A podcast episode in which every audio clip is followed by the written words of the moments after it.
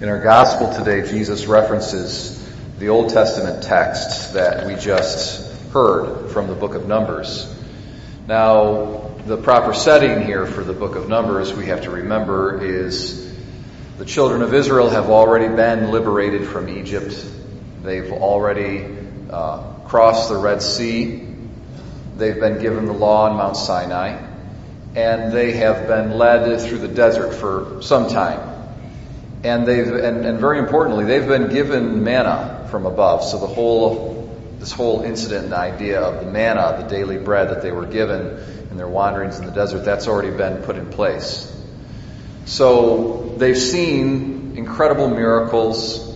They have encountered the, the tragedy of basically starvation um, and have been cured or saved from this tragedy of starvation through, through the manna, by the manna. And here they are complaining of the manna. We're sick of this food. It's boring. Boring. We eat the same thing every day. Can't we have something different? Now, this, uh, the, the, malice or the, the, the sin, the evilness of their complaint is all the more bad in light of the fact that this, these are all types of the sacraments uh, that would be given to us in the Christian era. So when they crossed the Red Sea, that was a type of baptism. And when they were given manna, that was a type of the Eucharist. And I wonder today how many baptized Catholics are bored of the Eucharist. Bored. Oh man, do I have to go to Mass again today? You gotta be kidding me. It's so tedious. Oh. And uh, if we don't have faith, if we view the Mass, the Eucharistic sacrifice, and Holy Communion from a non-believing perspective, from a, all it is, all you see is just the external perspective. That's all it is. And uh, all you get is just, well, it's just bread. It's the same old, same old. Hasn't changed in, since time immemorial, and I'm bored of it. But if you have faith, you see that it is Jesus Christ who is the fulfillment and the meaning of our life.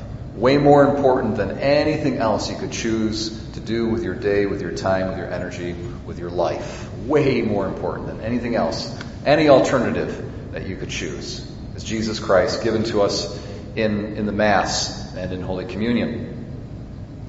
Now, Jesus in our Gospel, he says, when, he's referencing when, when the Son of Man is lifted up, then you will believe, then you will see that I am. Okay, so there's going to be, he's referencing his cross, but he's also referencing this incident in the Old Testament uh, of this bronze serpent. It's a very interesting scenario, and I, I haven't wrapped my brain around it nearly as much as I'd like to. You never wrap your brain completely around anything in the Bible. But this, this incident in particular, I feel like I've got so much more to learn and understand uh, about it. Uh, but it is really kind of neat. It's very mysterious.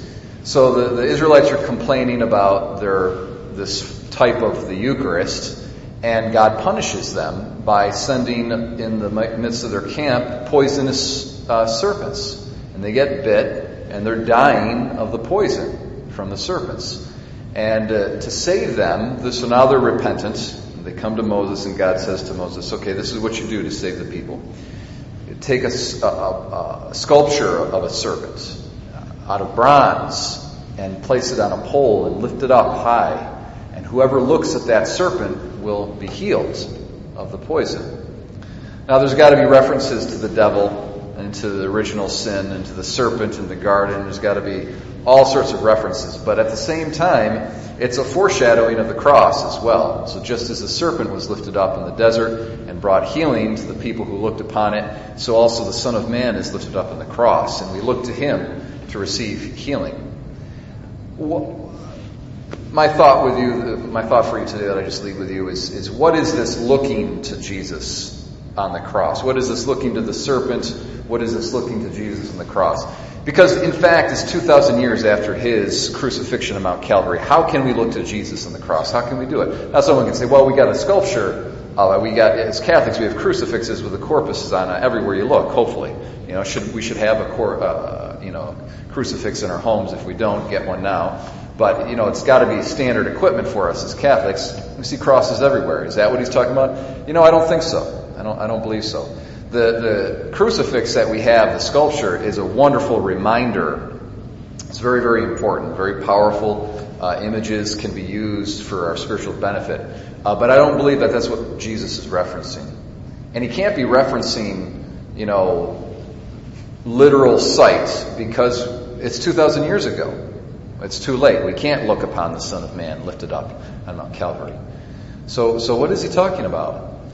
I can only imagine he's speaking in a more general term, meaning for those who look to Jesus metaphorically, those who look specifically to his cross, who contemplate it with their minds, who consider it, and who exercise faith in it, trust in it, hope in it, love for him who hung thereon. It's, it's those, when we look, that's what it is to look to the serpent. That's what it is to look to Jesus, is to have faith, hope, love, trust in him. And thereby we will be saved.